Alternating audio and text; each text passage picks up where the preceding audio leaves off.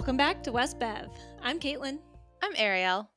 And this is your Beverly Hills 90210 podcast, where we break down every episode of the 10 season show. Today we're talking about season 7, episode 2 Here We Go Again. Mary, what happened this week? My DVD player broke, so I could not watch this episode after trying literally an hour and a half to watch a 40 minute episode of TV from 30 years ago. So, y'all are just going to have to tell me. It finally happened. Finally happened, guys. We have been dreaming about the moment that one of us doesn't watch and we get to explain it to the other person and just see their reactions. And I honestly think this might be the best episode to have done it. Agreed. It was so bad that it's ex- it, it's extremely straightforward Mhm. for what happened. So it's not all this like what the heck. It's what the heck for entirely different reasons. Yeah. So we're gonna tell you. We took a stab um, at making synopses, and I just got to say right off the bat, Mary, I don't know how you do what you do. I am not good at this. I have also learned that I'm not good at just writing just regular sentences run on sentences. Here we come. So we're going to take a stab. We both did it. So, Ariel, would you like to go first? I would like to go first. Let's see how long it takes me to read a paragraph. Yep, yep. Just be ready for. Oh, crap. I can't read. Cut that out. I'll do that again. yeah. Okay. It's the end of summer, and everyone is back in Beverly Hills and ready for the apparently annual Beverly Hills Beach Club reunion. You don't even have to be a member. Steve has his brothers at the beach club, and they see a girl from their school, and they're very interested in her boobs. They proceed to be the creepiest teenagers since, well, Steve and David and everyone we love. And Steve reminisces about banging Kelly at the beach club. This is new information to Claire, and she is pissed at him for the rest of the episode. Until she overhears him tell his brothers that they have to respect women, and then she loves him again.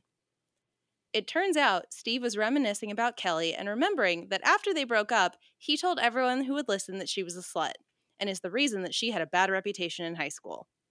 He tells Kelly this, who is also now pissed at him, until she remembers the spring dance from season one, where Steve said horrible stuff to her and ruined her night, but they made up and said they loved each other. They make up now and compete in the egg toss together, very badly. Yours is much better than mine. it's So the longest better. paragraph. No, mine's a long paragraph too, and it's so much better. Oh god. Okay. All right. It's time for the annual beach club reunion that we totally have always been to since at least high school. Steve and Claire watch Austin and Ryan stare at a girl, and Steve gives them really bad advice. But ah, the beach club. Doesn't it make you feel feelings? At least it does for Steve, who starts to reminisce about all those unforgettable times with Kelly. And oh, by the way, Claire, thanks for the iced cappuccino. But didn't you know that Steve slept with Kelly and used to be used to be slash still sort of weirdly is in love with her? Claire's time at the beach club is officially ruined, and Steve spends most of the rest of the day slash weekend trying to get her to forgive him, while still hiding something he isn't proud of. He finally tells Kelly and us that he was a virgin when he and Kelly slept together, and because she wasn't as into it as he was, he was the one who spread all those rumors about Kelly in high school and effectively ruins her reputation. Now he has to get Claire and Kelly to forgive him, which he eventually does because it's Steve. Okay. I have questions. First, all caps, BHBC reunion. Yep, that has always been there every year. We totally go all the time. Um, okay, so egg toss. What? yeah yeah apparently the very last part of this story is that kelly and steve well steve's partner whoever that was supposed to be drops out of the egg toss. So steve tries to get kelly to go do it with him by getting her to forgive him and all this nonsense. And then because she does forgive him she just goes and they toss it two times and then it breaks. Yeah, they just stand on opposite ends of the beach volleyball court and throw a raw egg back to each other over the net. And I just have to say that Kelly did it in a very cute white top and long jeans. Yep. Like possibly the worst egg toss outfit I could have come up with. and steve was shirtless because he has to be that's a requirement for the beach club And then the egg broke into his chest hair. Yes. And almost looked like it started cooking. Oh my He's just god. that hot. yeah. I'm like I'm like my mind is blown that apparently Steve and Claire haven't had an ex conversation. So here is something I've been thinking about since I watched the episode that I need y'all's help with. Continuity in this story. Oh yeah. Yeah, yeah, Be- yeah. Because, first of all, Claire at least knows that Kelly and Steve dated. This was a conversation that was had where Steve freely admits that he would go back to Kelly in a heartbeat, like he still loves her, Mm, mhm, while Claire was in the room. mhm. She may not have known they slept together, but I feel like you have to have that question. Uh, Yeah, have an ex conversation at some point, especially considering this group. Also, in the storyline, Mary, Claire asks Brandon, Do you ever think about how our gang is incredibly incestuous? And Brandon's like, I try not to dwell on it. I will. Brandon doesn't want to dwell on it because he still wants to fuck half the people in the group. Yes, true. But I will say, in Claire's defense, because and maybe continuity's sake defense, like when Claire and I'm sorry, when Steve and Kelly dated, they had to have only been freshmen and or early sophomore, like summer before Mhm. sophomore or something like that. So, in Claire's defense, maybe she just assumed that because that would have made them 14, 15, that they were not old enough to sleep together and so therefore didn't think to ask the question because they're like wee baby 15 year olds And I think that's fair. Like, I don't know that the sleeping together part is necessarily continuity, but Yeah. it's just like it's it's starting to get muddy in this storyline. Because yeah, why wouldn't they've had the conversation? Why does this upset Claire so much now when it was 6 years ago, 7 years ago? mm-hmm. And also, Steve talks to Kelly about having sex like 20 feet from the table they're at at the beach club when in the slumber party episode in season one, Kelly says that they had sex in Steve's room and there is video evidence of him right after it happened in his house. I do remember that now. I watched the clip because technically she could have been lying to make it better because Mhm. that episode was about how traumatic her first time really was. But she said there was video evidence. Like, I don't know. It's an interesting thing to just change the story to say now they banged at the beach club because that's the convenient place for it. Agreed but then when kelly ends up or i guess steve ends up saying like he keeps commenting on how unforgettable the moment was like location wise yes agreed that was obviously continuity er- error um but i kind of almost like the idea that kelly was trying to like make it sound better than it was because Mhm. then when steve was like talking about how unforgettable it was and wasn't it unforgettable for you and kelly just kind of like stares at him like i was like yeah probably wasn't great for her.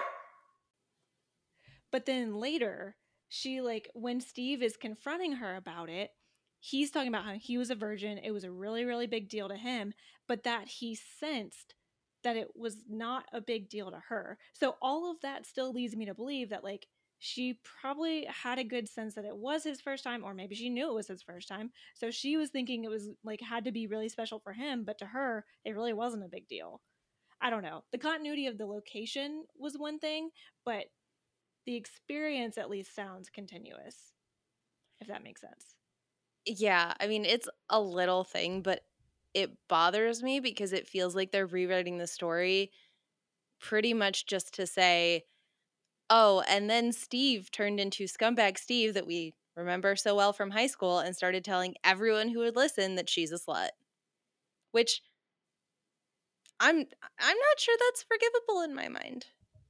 no why would it be like you find out like your entire high school reputation she even says later on so uh, mary they and like kelly is like as soon as she hears all this from Steve, she gets really mad, rightfully so. She's like, "Are you kidding me? Like my entire like do you she basically says like, "Do you know how long it took me to shake that off basically?" Like she was like, "Do you know how much that affected me?" She even said that she's still coming to terms with all that, still getting over all that. So when they're walking on the beach later on when he like comes up to her like trying to apologize, she just reminisces about the spring dance about when they said that no matter what happens they'll always love each other and then suddenly decides it's okay But they also have a super long flashback to the spring dance of the scenes before that where Steve just says the meanest stuff. Like Mhm. it's a full on flashback. It's clips from the episode. And I think I forgot how mean he is to her. yeah And she even like- says, she's like, why are you trying to ruin my night? yeah because he was like talked about jackie still being a junkie talked about her dad and the fact that he was never there like went straight at her. And this clearly is a pattern of steve doing and saying really mean things to her. She takes some time away from it and then just forgives him because he's i guess charming. I don't know. It just felt so much like and like he does have one redeemable moment in the episode. Unrelated though. Like it's like two things can still be true. You can still be a complete asshole and a jerk to people you claim to love and also have learned that you say the right thing to other people i don't know it's like it's so complicated Yeah, it's really hard because, yeah, he, like, even at the beginning of this episode where he's talking about them dating, like, yeah, Claire goes to get them iced cappuccinos, which, yeah, as soon as she brings them back, he's like, I don't want it. And she's like, You sent me to go get an iced cappuccino and you're not going to drink it? also she got a third for kelly too i'm like damn And Kelly was just gone. this. She Yeah. just walked away.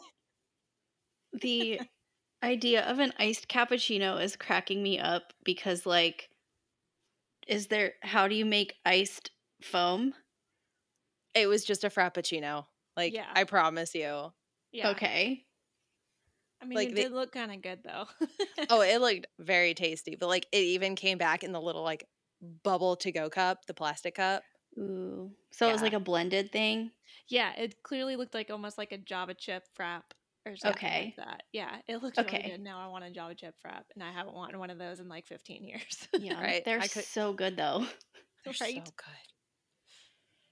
But yeah, it's really interesting because like story wise, in order, he has this conversation with Kelly that like goes wrong because he starts talking about them having sex like six years ago and she's like, You're such a pig. And then she leaves. Then Claire comes back and Steve talks about Kelly. Claire finds out that they slept together. She gets pissed and she leaves. Then Steve and Kelly like keep talking about how Claire is mad at them this whole time because she didn't know they slept together. And there's this moment because Brandon just flits in and out of storylines and they won't tell him what's wrong. And so Brandon's just like, all right, crazy kids, why don't you share your pain with your Uncle Brandon? and yeah like that's when claire like talks to brandon about them sleeping together like hey did you know about this and he's like well yeah and but he tries to brush it off because it was so long ago and that it, it like they have never it's not like a will they won't they or get back together break up get back together thing it was just so long ago and then it was over and so yeah, Claire like wants him to take her home. He Steve, that is, he won't take her. He's mad that he, she won't let it go. And then yeah, eventually like when Brandon and Kelly are talking later on cuz again Brandon is just flitting back and forth. Like it's so confusing because like every it's one of those like he knows but she knows but they don't know but what who knows what? So Ke- kelly eventually leaves to go make sure claire's not mad at her because she didn't want to hurt her feelings. She didn't ask steve to like say that. Not that she was hiding it but she never asked steve to open his big mouth. And So Kelly goes to smooth things over, and Brandon gets Steve to tell him what really happened and why he's like, this is such a big deal. But we don't know. It cuts away. We don't even know yet. Like, we have to wait for then Kelly to come back to the beach club after talking to Claire.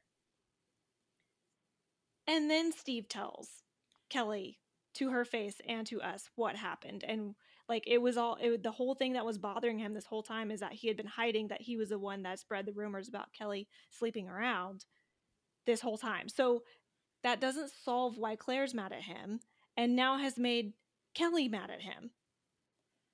And the way that Claire gets over this. So yes. while all of this is happening, Austin and Ryan are also at the beach club.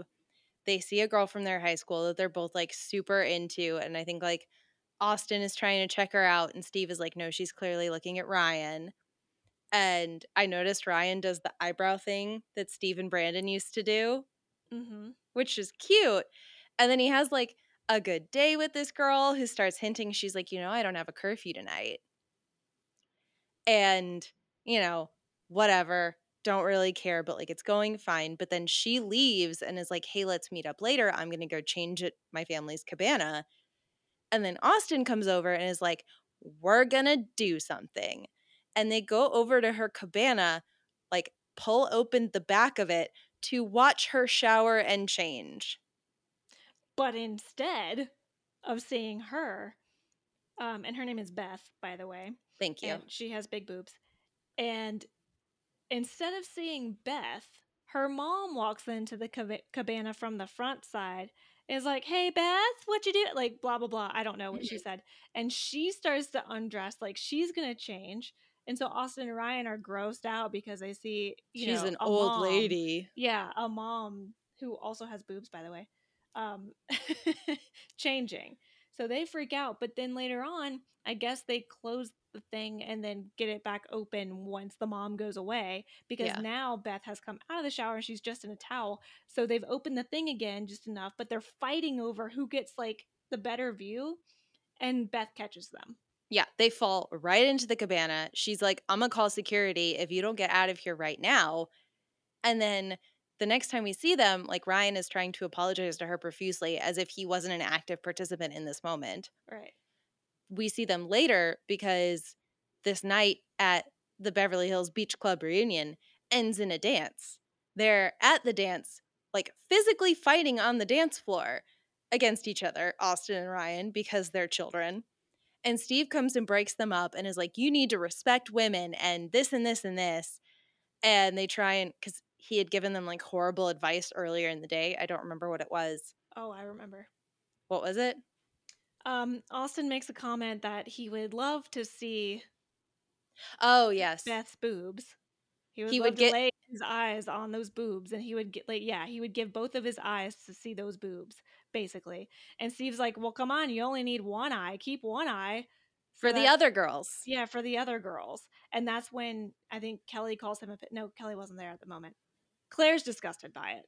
Yeah. And yeah, so he gave him that horrible advice early on. So now he's like, Ugh, when are you going to learn that the only way to get respect for women is if you give them respect? And Ryan's all, well, I don't want them to respect me. And that, yeah. And so he's like, women are people too, Austin and Ryan. And Claire overhears from the other side of the dance floor and is just like, over it now. Again. I'm proud of you. For it, what? Doing the bare minimum? Steve set the bar for himself so fucking low that yep. even just like an inch of improvement gets him a shit ton of credit.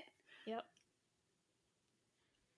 Yeah, I mean, there's definitely like a Steve was a scumbag in high school, but he has grown and learned now kind of a thing going on. But like, it's a shitty move to have done this and made no effort to fix it and to like have kept this a secret and then to say it at like a big social event is kind of mm-hmm. also bothering me because the next morning after he has told Kelly this everybody knows and now Claire is pissed at him again because of him telling everybody about this Brandon says the important thing is that you told her and she needs some space and yeah. then Val comes downstairs and is like, hey, good morning. And Steve is just like, not for everybody, and walks away, which is only important because Val tells Brandon, let's face it, if he hadn't spread those rumors, someone else would have. And Brandon finally snaps on Val, like, hey, look, like, I'm cool with it at a certain point, but Kelly's my friend, so you gotta stop ragging on her so much. And she's just like, okay. It was kind of weird, but also I at least respect that it didn't become a big fight because, like, she can still rag on Kelly to literally anyone else. She's just not going to in front of Brandon. Mm-hmm. Yeah. So, okay. yeah. Sorry. I'm just thinking that was all over the place. I'm just thinking about like Kelly and Val now because Kelly's been calling Val a slut for a season and a half at the min Yeah. at the minimum. And I don't know. It just bothers me when people who have been hurt a certain way hurt other people the same way and I feel like that's honestly also kind of a typical reaction Mm-hmm. for people who have been hurt to lash out at other people Mhm. because I don't know. I don't know why they do it. It's just a fucking thing. But still, like, it bothers me so much when Kelly gets all slut shamey and Yeah. And now Val's turning around and doing it back to her and just stop it. Yeah, I mean, there's like that really made me think of in One Tree Hill. There's an episode where Nathan's grandparents come to town, so Dan's mom and dad, and Dan is visibly like it was a surprise visit, and so Dan is visibly like nervous and like anxious about the whole visit, and all comes boiling over at like a family dinner when Nathan learns that his grandpa, so Dan's dad, used to ride Dan as hard as Dan does to Nathan, like the emotional abuse, the narcissism, all that stuff. And so there's like a scene, a really great scene for Nathan when he ends up saying, like, you knew what it was like, and now you're doing it to me? Like you had your dad writing you all this time and, and being so mean, and now you're doing it to me. It's like the same thing. It's like he sees this abusive behavior and then turns around and does it to his son. Because why? I, you know, it's it's such a hard thing to answer, right? But it's done so many times, including with this, with Val and Kelly. yeah, it's like that just makes me think of like the whole cycle of abuse thing where it's like it's a Mhm. learned behavior after a certain point that Yeah. you just emulate because that's what you've learned Yeah, that people you do. know. Mhm. Yeah, So- Kelly and Val have both had to put on personas, and this is how it comes out. Yep. Yeah, no, it's the whole Mean Girls thing when they're all sitting in the gym, and it's like, how many of you have ever, you know, been targeted by another? Personally victimized by Regina George. But yeah, it's Kelly and Val just can't help it. Like this is just what they do, and I think it's because it's a learned behavior from what they've been through, and that they hate each other. yes, of course. First and foremost. Yeah. Which sucks because like if they just fucking joined forces, Oh my God. Unstoppable. like they're both so cute and they just are witty and smart and why can they not just be friends and like go be mean to other people who deserve it or something. yeah, like be the the superhero or like the criminal that like gets rid of other criminals or something. Yeah. Oh, I would love it. But instead, we don't even like Val will come back later. yeah. We get like Kelly is mad at Steve for like 12 hours, maybe. Mhm. Like he keeps trying to get her to forgive him and she says no. And she gets another like real good Kelly walk away moment where she's Yeah. just like, No, I don't think I will forgive you. But then she's walking on the beach and flashes back to the spring dance when they're like, Oh, I love you. I love you too, in a different way. And then they've made up and they're back to normal and everyone's happy. Yep. And that is Steve this episode. Any other questions that we can fill in any blanks or holes or gaps? I'm checking I didn't write that much down, but uh Nope, that was it. cool. Cool, cool, cool. All right. Caitlin, do you want to go first with David? Sure.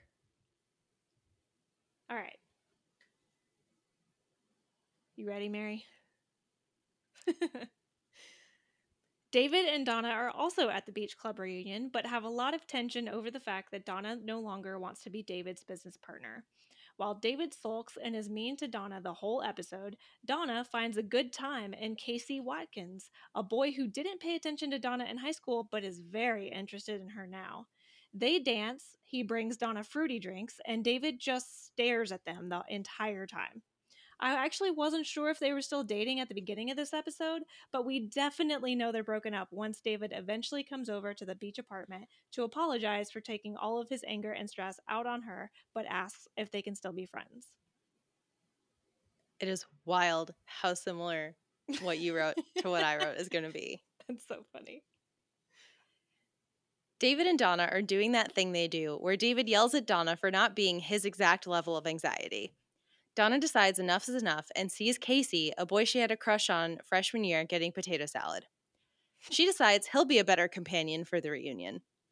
Later, Casey notices her at a volleyball game and asks her to hang out at the dance tonight. David glares from the beach. At the dance, Casey and Donna dance and have drinks. David glares from another table. The next morning, David goes to the beach apartment to apologize to Donna and they decide to break up, I think. It was very unclear to me how much they were dating this whole time. I'm so glad we are on the same page. Genuinely, in my notes at the beginning of the episode in their first fight, I'm like, did they just break up? And then later on, I'm like, I think they broke up. And then at the Yeah. end, I'm like, okay, I'm like 90% sure they broke up. Yeah. Whatever it is, they're not dating by the end of the episode. That's all I know for sure. Yeah, okay. So this is like the one scene that I got to see like 4 seconds of yesterday um while trying to watch it. And um yeah, I was like, did they break up last episode and I forgot because um but yeah, just Donna being like, "Oh my gosh, that boy, I had such a crush on him one time." And then David's like, "How can you be so cruel for not or for having ever had a crush on someone who's not me?" And also focusing, not focusing on me, who is potentially dropped like my contract or whatever by MZA. She's like, bitch, I don't care. I'm not part of them anymore. Yeah, David shouldn't care either. He has something to put on his resume and he should be thankful. yeah. It's the 90s. He's going to be fine. Okay, but the most relatable part of this is that he's a 20 year old that is like, if I lose this contract, my life is over. Oh my God. Yeah. Everything. Like, he says almost those exact words. Yeah. Yeah. Like everything is so dramatic at that age, right? Like, because we're all just like, oh my God, this means everything right now. And it did, to be fair, at the time. But yeah, he's the most dramatic and jealous and sulking. So Oh, and also Casey is played by Eddie Cibrian. So that's fun. Cool new guest star.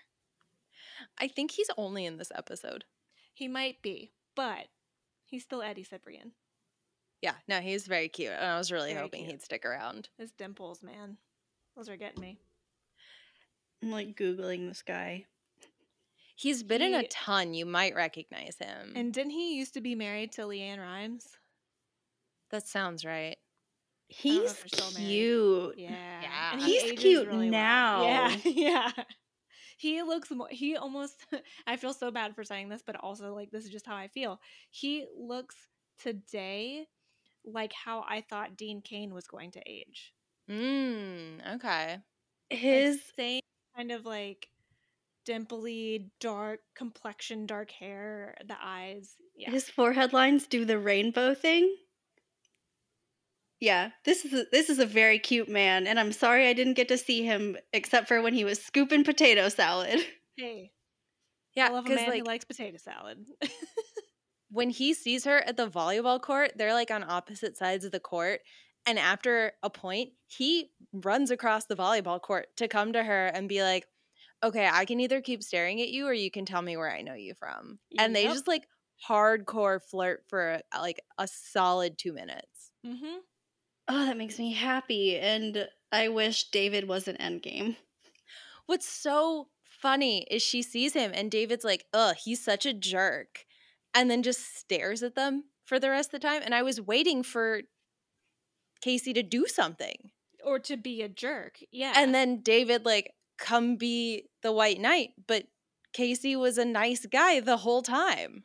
And he even takes up for Donna at the very end too. So like the whole time, yeah, he even when they like Donna and Casey figure out how they know each other. I mean, Donna always knew, but Casey's like, "Oh yeah, your parents used to come to the beach club all the time and our cabanas were next to each other." It was never like, "Oh yeah, you were really nerdy" or like you're Mhm. an ugly duckling or something like that. It was never any of that. It was just like I literally just forgot.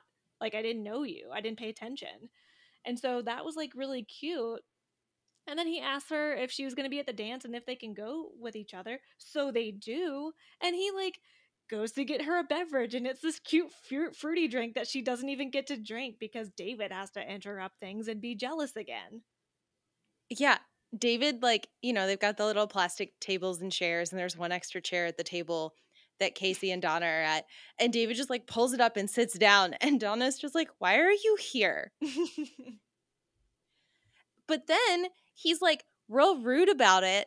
And she's like, I think you should go somewhere else. And he's like, Are you telling me I can't sit here? And Casey's like, No, she's not telling you. But if you don't take the hint, I'm telling you. yeah.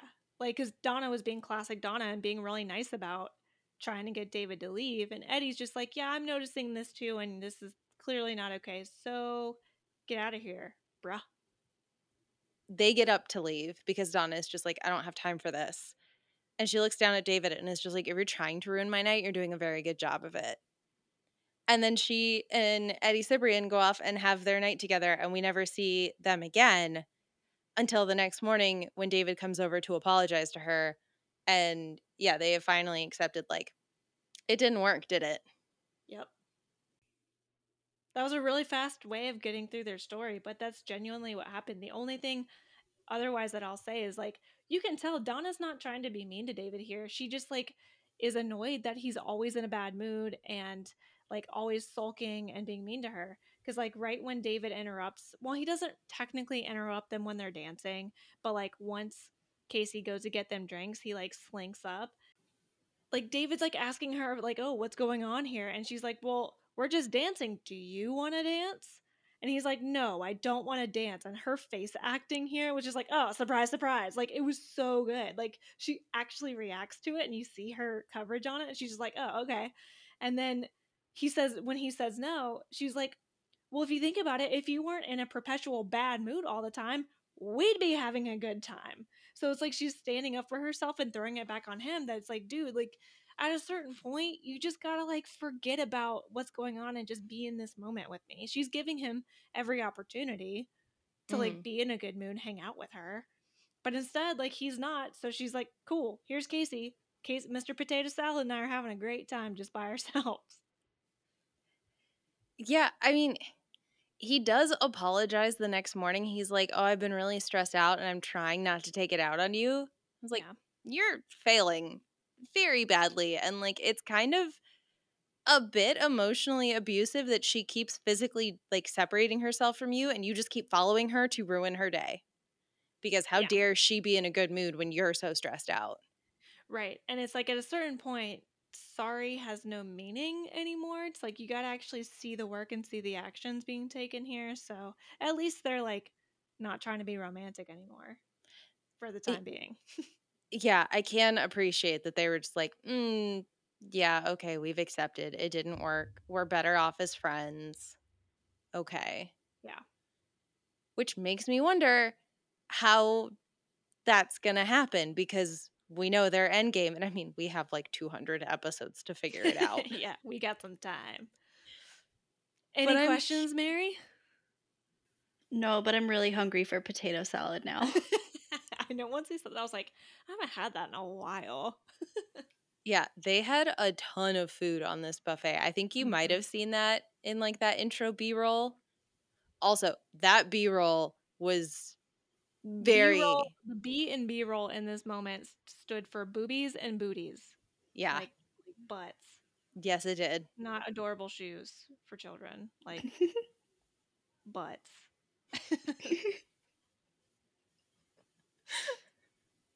Also, this episode is on the DVD because there was a special appearance by the Eliminators, who is this like surf band that plays while Donna and Casey dance and then like Mhm. kind of through the scenes. I don't know if they cut some of their performance out, but they were barely in this episode. I feel like you could have just like dubbed over their sound. Yeah, there was no vocals either. It was just all music. So Yeah, it was like, you could that like easily put like a yacht rock track on top. Yeah, it was just like that like generic surf music of like da na na na na na na na na na na Yeah, very much like that. would have been nothing.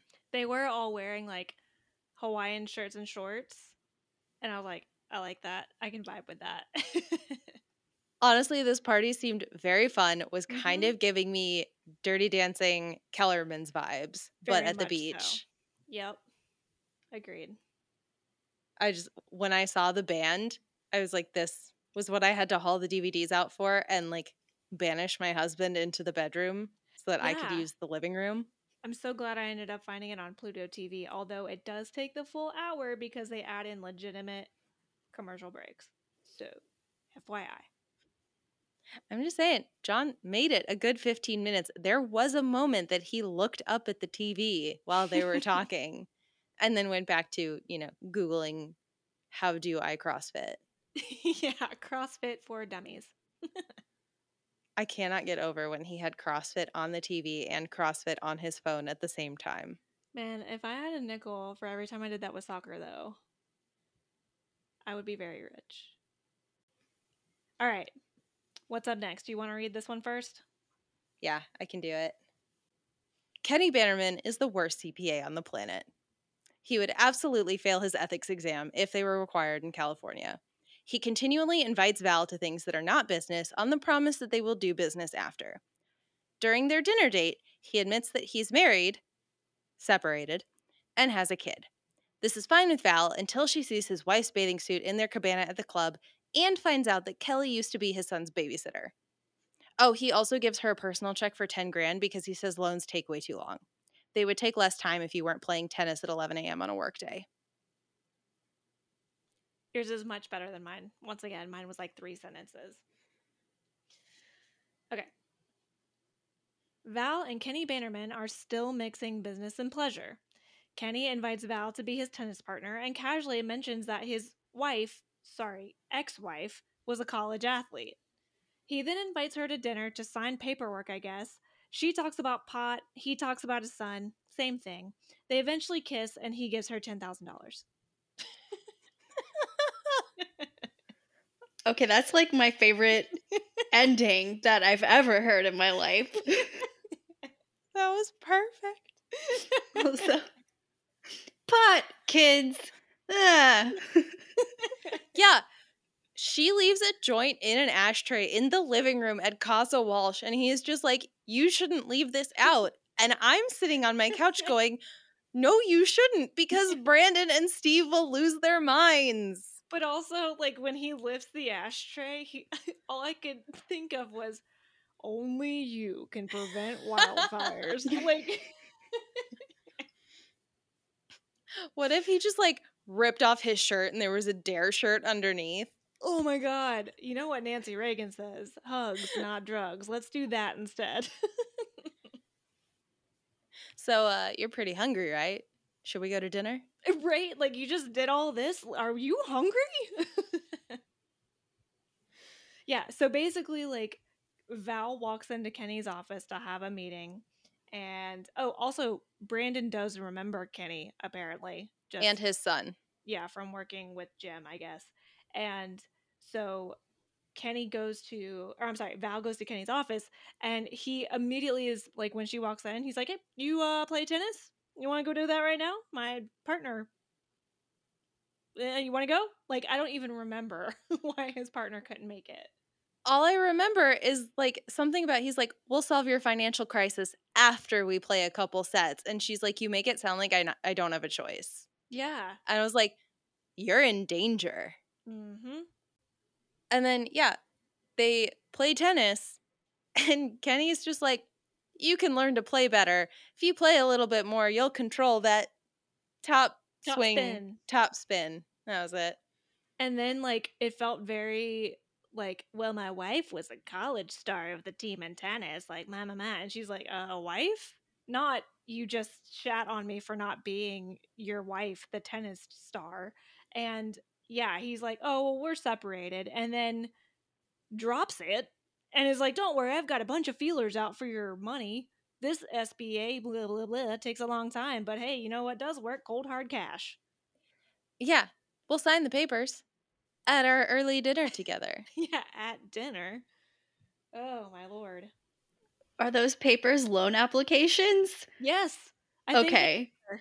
Like I I think so. I think he's talking about like different like she can get a line of credit, she can apply for like a small business loan, like various versions of loans that she can apply for like through her business rather than like through personal collateral. yeah. But he just keeps putting off signing them over and over again. Like she shows up to sign papers and he's like, tennis first. And she's like, how about those papers? Dinner first. How about those papers? Another date first. yeah. Because then, like, they go to dinner. He brings up their wife, or er, their wife. he brings up his wife again, but now mentions he has a six year old son. He asks about Brandon and Brenda because he's at he picks her up at the Walsh house. He says he's a member of the beach club, like he has been for years. And so once they finally like go to dinner, that's when suddenly Val's like, Tell me more about this wife that you still apparently have. And he reveals that they're they were college this is disgusting by the way they were college sweethearts. They like met in college. They he says we were college sweethearts, we were young, and we were inexperienced. And she was like, What do you mean by that? And he keeps saying they're inexperienced. And then he's like, Let's just say we never sowed wild oats and lost the passion for each other. And then he freely admits, he's like, Then I started looking at other women, and you know, one thing led to another, and that was that. and then they kiss. Yeah, Val's like, okay. Kiss. I'm just imagining him just like putting his arm around her and be like, "Hey babe, I'm kind of a slut." Yes. He's like, bada bing, bada boom, goodbye, wife, hello, Val. I never sowed any wild oats. what is with the writers and sowing wild oats? Just say that you didn't sleep with anyone else, so you wanted to experience what other partners were like, and wife wasn't okay with that. Just say that. Yeah, just be like, we were the first person that each other fell in love with very young, and we learned that maybe that wasn't it for us. Yes. You don't even have to be like, I was horny for other women and my wife didn't like that. And so like Val's walk or Kenny's walking Val to the door after at the end of their date and she doesn't invite him in because she doesn't want to give anyone the wrong idea after they've kissed. But then Kenny's like, "Well, are you going to be at the beach club tomorrow?" And she's like, "Well, yeah, I might be." And he's like, "Well, I'll see you there then." And then they kiss again. So what wrong idea are you trying to avoid here, Val? I don't know. to be fair, me. he asked that question too. He's like, What idea is that? And I'm like, The fact that she's a college student with roommates and you are a soon to be divorcee CPA who is taking Mhm. advantage of your working relationship. Yep. Also, he walks into Casa Walsh and is just like, Earlier. Yeah, I remember being here. I've been over for dinner with, you know, my wife and the kid. Yeah. So like apparently it wasn't just that Jim knew knew Kenny, but Jim and Cindy knew Diane, his wife, and his son. I don't remember his son's name. Uh, did they mention it? I think they mention it later because Kelly asks. Oh, that's right. Michael, that's his name. Yeah.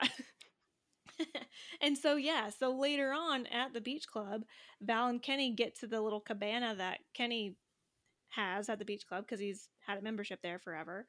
And she starts asking about his son, and Kelly just happens to walk by, sees Kenny, and yeah, apparently she used to babysit Michael and knows Diane really well. How convenient. Val's face when this happens. yeah. She, She- honestly, she looks like a little girl here. I I feel like it has to be on purpose, right? Mhm. Like, this is an older guy, like actor ages. He's Yes. 13 years older than her. yes. And it's funny, like, you know, Kelly comes by and they like say hi to each other technically. And then Kenny turns to Val and is like, Are you guys good friends? And Val goes, Good enemies. which was great. And then she ends up going into the cabana to change into her swimsuit and then walks out of the cabana in her bikini and she looks good. So good. It's worth it to try to get your DVD player to, to work just for that. Anywho, I'll stop being gross. She comes out of the cabana and she's clearly uncomfortable. She sits down, admits as such, because she saw his wife, ex wife, her swimsuit was hanging up in the cabana like they're not really separated. And so he tries to get her to shake it off, like, hey, don't worry about it. Don't worry about it. And yeah, here, this might help. Literally gives her an envelope, and within it, to Valerie Malone, $10,000. And the from says Kenneth Bannerman. Personal checking account. Because the legitimate loans that he's supposed to have already applied for will take too long. I am sus. it's so sus because then he puts his hand on her knee and it zooms in on it. So Mm. they're leading us to believe that th- there's, which obviously there is, but they're letting us know there is a power dynamic here. hmm There is a continuing relationship, and it's just more fuel for the Kelly and Val thing. Mm-hmm. He's just gross. Yeah. Don't trust him. Yeah. Like I can tell he's full of shit just by him saying, "Oh yeah, bank loans take time or whatever." And it's like, yeah, filling out the application takes time. Yeah. Like with the personal financial statement and all of the shit that you have to do to put into it and the documents you have to gather. But once you submit that paperwork, it does not take long to get a loan. Yeah, and I imagine like in 1997, six still, uh, 1996, it would take longer than it would today because so many things are done online. But still, it wouldn't. I would imagine it wouldn't take longer than a week. And No. a- again, if they just didn't go play tennis in the middle of the day and then go to an early dinner, could have been filling out paperwork all day. Yep. Don't go to the beach club. Fill out her paperwork. Like this is literally her livelihood at this point. Yeah. Oh. And you remember how you're talking about that scene where Val was like, "Let's face it, if some if Steve hadn't started those rumors about Kelly, someone would have." Yes. That's the same scene where she tells Brandon she's going to the beach club with Kenny Bannerman and he's just like, "You better be careful or people are going to start spreading rumors about you." And now Kelly knows that Val and Kenny are at least friendly. They know each other. And I feel like I can't tell if Brandon will do this or not because he has evolved in the past couple of years. But this could definitely be an I told you so moment. Could be. I can see it. I have this much hope he calls Jim. That was that was a little pinch, by the way, for the listeners. Ooh. I would like that. I would like that a lot. I would really like to see angry dad Jim, but like at Kenny instead of Brenda. Angry Yeah. business dad, Jim. Yes. Yeah. Like like bring in ethics here, Jim. Like, let's go. Seriously, this man is a CPA. He is supposed to be doing business. Yep. Threaten him to lose his license. Makes me so mad. Not all CPAs are like this. No. But yeah, that's Val. That's her storyline this week. We have uno mas, Technically. technically. Caitlin, you want to go first? Sure. Brandon returns home from Texas just in time for the Beach Club reunion. He gets courted by Mark, the program director for the campus TV station, but he's a newspaper man. Brandon also visits Kelly at Friendship House, where she's volunteering for the summer, and they hug twice in one scene. Brandon spends the rest of the episode bonding with Kelly over their summers and say they'll know when they know if they're if they are ever meant to be on the same page with each other. Yeah, that's way better than mine. It's the least funny of all of them in my opinion. it was just hard to summarize Brandon cuz he just flitted around. Yeah, I tried. Brandon goes to surprise Kelly on her first day volunteering at the AIDS hospice.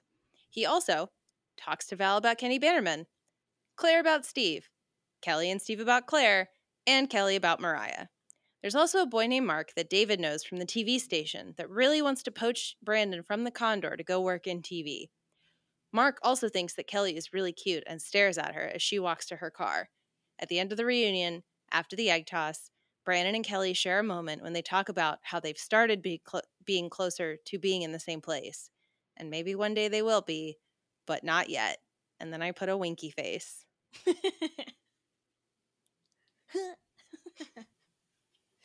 yeah, so Brandon did not have a really big storyline because he just went to and from he got on, in on all the hot goss, but he wasn't really a you know big part of anything.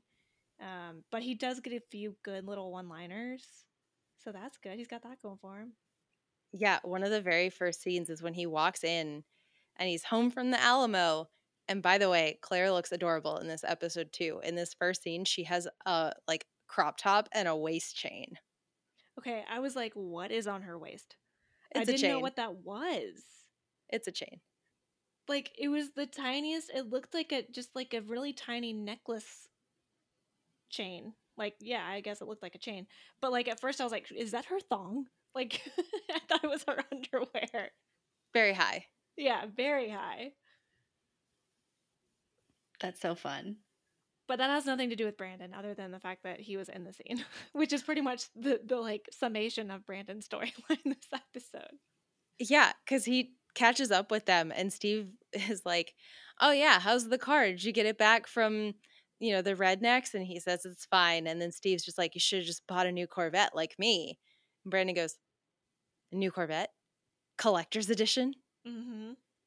And then that's basically it. Like they leave. He does also call Claire and Steve Mr. and Mrs. Bickerson. That was cute.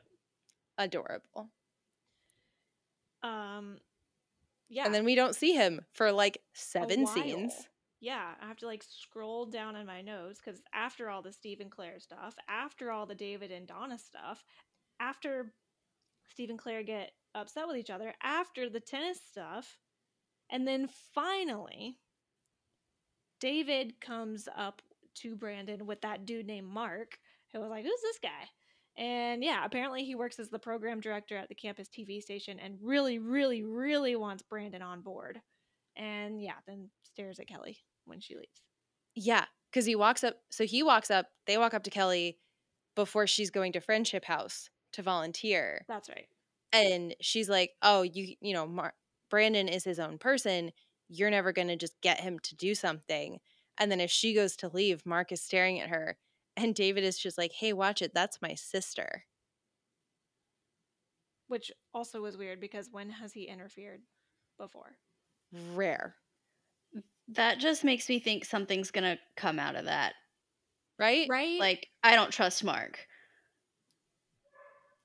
he's only in two scenes, but the fact that he was given a name and a title. hmm Mm-hmm. And like a relation, because Casey. Yeah. is just like a guy that they knew that Donna knew technically when she Mhm. was 14, but she didn't like know him. David works with Mark and Mark wants to work with Brandon Exactly. and Kelly. Yeah. And then Work with. yeah, work with. Which speaking of Kelly, Brandon goes to we find out the name of the AIDS clinic is or the AIDS ho- hospice, sorry, is Friendship House. And apparently this is her first day. And I was like, wait, somebody's visiting That's what somebody I at thought. work? And like if I was Kelly, I would be like, "Why are you here? Why are you making me look this way?" Yeah. But like it was actually a little bit cute when they do see each other because like as we all know, they have great chemistry. Oh, And It was Kelly's adorable. just like scrubbing away in this bathroom in cute overalls and she's like really excited. She's like, I really wanted to do this for me. Like, even though it's for my psych, you know, credit, I still wanted to do this for me. And then they hug. And then he says he wanted to come see her first before he even goes to the beach club. And then they hug again. I'm like, that's two hugs. That's two hugs. Yeah.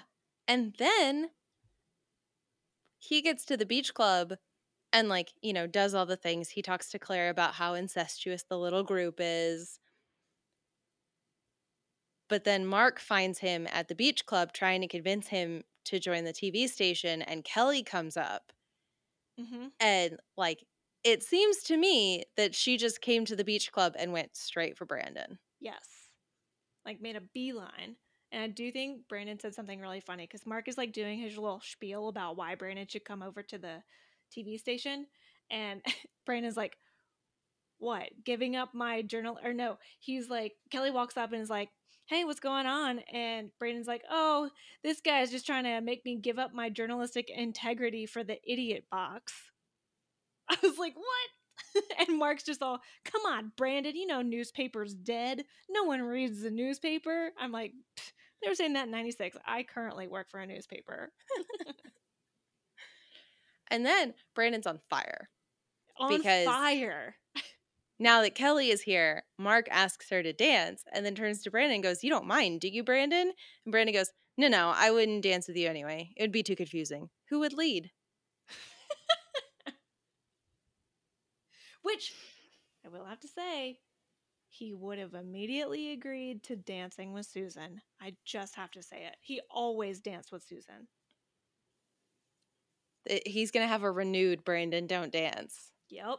he finally danced for a girl and she took the job Took the job.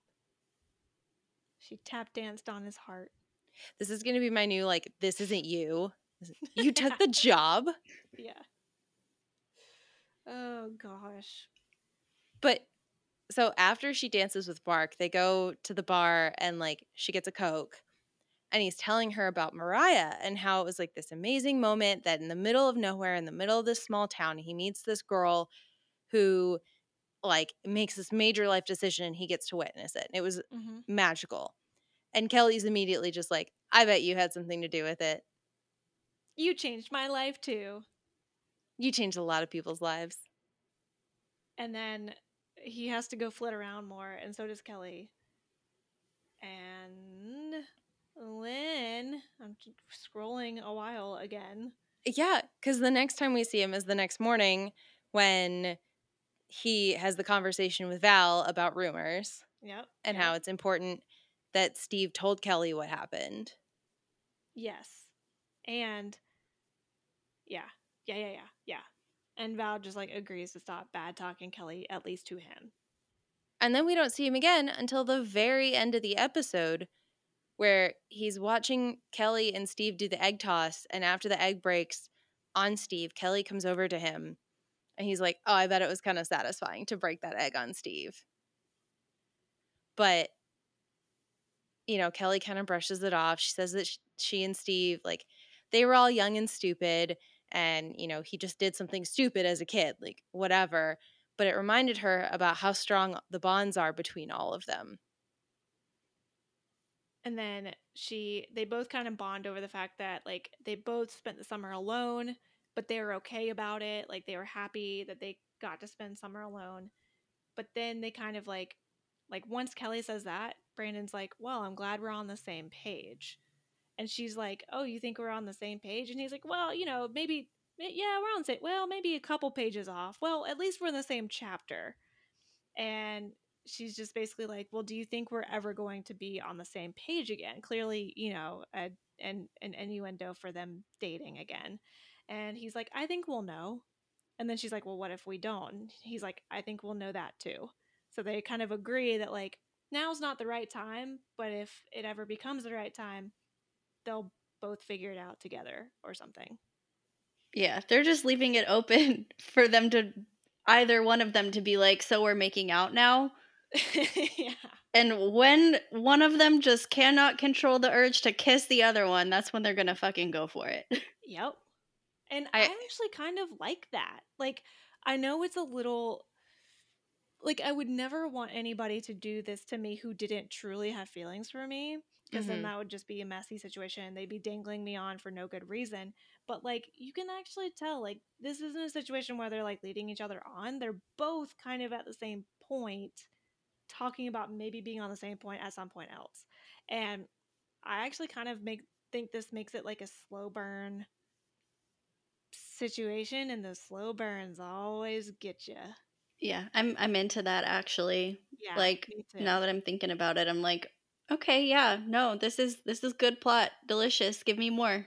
Mm-hmm. it's not quite enemies to lovers, but it's a good slow burn. I mean, I am much more into Brandon and Kelly slowly finding their ways to each other than I am with David and Donna slowly finding their ways to each other. Yeah, because it doesn't seem like they're really slowly doing it. They're like, let's test it. It's like I'm gonna jump into this ice cold water. Ooh, no, too cold. I'm gonna get out. hmm you know, and like over and over. Whereas like Brandon and Kelly are just like, let's take one step down into this ice cold water. It's cold, but I'm gonna get used to it. And then one more step. And then one more step. And maybe mm-hmm. we get there. Maybe we find out it's a little too cold for me. I'm I'm out. And that's okay. But Yeah. at least we're together. And okay, so yeah, no, I I do like this. God damn it, I like I like what's happening with Brelly right now. Mm-hmm. Like that's really kind of nice that they're both willing to give each other the time that they need to get over their respective things. They both have put it out there that maybe that's a thing that can happen again. Mm-hmm. And now maybe they're just going to be cute and slow burn fall in love and maybe I will like it next time they get together. So, what do you think, Mary? Do you have major gaps? Are you completely confused? How did we do on our synopses? I mean, y'all did really, really good. Both of yours had moments that I was just like, that's just a perfect, like, little turn of phrase that just made me really happy. So, no, like, both of you get an A plus for sure. Oh my god. Good. this coming from the queen herself. I loved them. I loved them so much. And I honestly feel like um I kind of understand what happened and I don't think I really missed anything. I Oh, honestly no. don't think you did. Yeah, you didn't. Like we yeah, I think we maybe talked about things faster than we normally do, but if I'm looking at our recording right now, it is not that far off from our normal pace. So, Caitlin, did you have a quote of the week? oh, yeah. Um Yeah, so do you want to guess it? I am going to guess it. I have a guess because I have one quote from this whole episode that I saw. Yes. Actually, two. I just remembered Oh. another one. I'm going to go get some potato salad. And um, Brandon just being like, the more things change, the more they stay the same. And I'm like, you know what? Uh, having heard everything that happened, that's very true. Mm-hmm. It really is. Yeah, from the same potato salad moment, I'm going to say, David's, if you're so in love, why don't you just go over there and help him with his potato salad? Claire, when she comes back with the coffees and literally just says, You sent me to get iced cappuccino and now you don't want any? Thanks. And Claire again, has it ever occurred to you how incestuous our little group is? Brandon, I try not to dwell on it.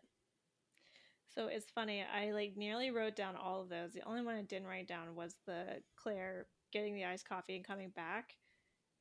But my quote of the week is actually when Brandon is telling Kelly that he is that Mark is trying to get him to give up his journalistic integrity for the idiot box. Because I just love that Brandon through and through is a newspaper guy, even though we know he's about to join the TV station. Like, we know it's going to happen I know. without knowing. But Well, he, he makes that comment right before that he's been holding out to be editor of the Condor. yeah. So I feel like next episode he's going to be like, I'm not editor of the Condor. Susan didn't give it to me. I'm going to go work for TV. Yeah, it's going to be that random guy that we saw take over over the summer or something. I forget his name. Frank? Sure. Like, it's gonna be him, and it's gonna be like, what the heck? Oh, wait, I have a career in television now. I'm a TV man. Like, Mary, do you have a favorite moment in the things that we told you? oh yeah. Did you think of anything from our synopses that you were just like, yeah, that's it? So I'm my mind is still like wrapping its head around the fact that there's an end of summer Beverly Hills Beach Club reunion egg toss. Um, but I'm gonna say that's my moment of the week because technically, when Kelly and Steve were throwing it at each other, they were exchanging an egg. Oh my gosh! oh, gosh! nice. Yes. Good callback. Good what a beautiful callback. throwback. Yep. So much better than all of the flashbacks we got from Spring Dance. Oh my gosh, yeah. Which is wild because I know it's been like years since that episode, but they like really make Kelly and Steve look so young in that Mhm. first season. Like Kelly looks like a little baby. Yeah, she still had baby face for sure. And like Steve still had that little portion of his hair was a mullety. Mm-hmm. I forgot about his mullet. Oh, I missed his mullet. When I saw it, I was like, man, you just damn it, you're cute. More mullets, please. Cause he's just such an asshole, but he's so cute. Oh, there were several times, Mary, since it was a beach club episode, he was just shirtless and those abs were just out. they were out. Yes. He did look really good. And it looked like he was getting a little sunburned Mm-hmm. because I imagine like just being outside filming, you know. For so long. yeah, like guaranteed that that white boy with his little like really really blonde almost ginger hair just he got burned. Poor baby. I really hope every time they yelled cut, he was like, 100 SPF, go. yeah, he needed the little umbrella. yeah, oh. He needed the hat with the umbrella on it. Oh my God, I would have been so happy. He needs Jason Priestley to just come over and hold the umbrella for him while they're Oh sipping God. iced cappuccinos. oh my god. Buddies. Oh man. Well, summer's over, Caitlin. What's next week? Is it we're we're not 100% I don't know. sure. but regardless, um, we are going to get into season seven, episode three, a mate for life.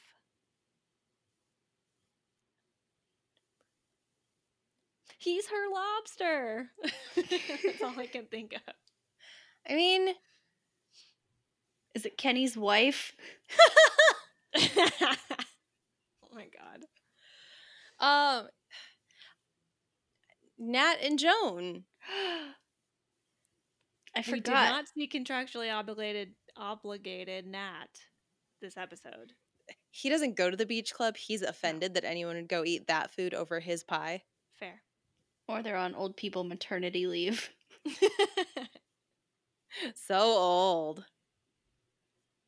But yeah, that's what we got. Yeah, so I guess we'll find out what that's about next week. And until then, you can follow us on Twitter and Instagram at Back to Podcast.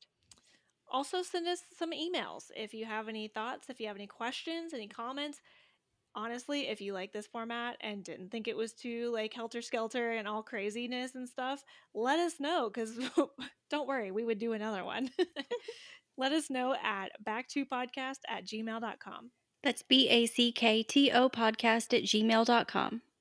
And don't forget to go into your podcast app and rate, review, subscribe, share it with all your friends and family. All that stuff really helps us get seen and build a community, and that gives us a chance to give y'all a better product.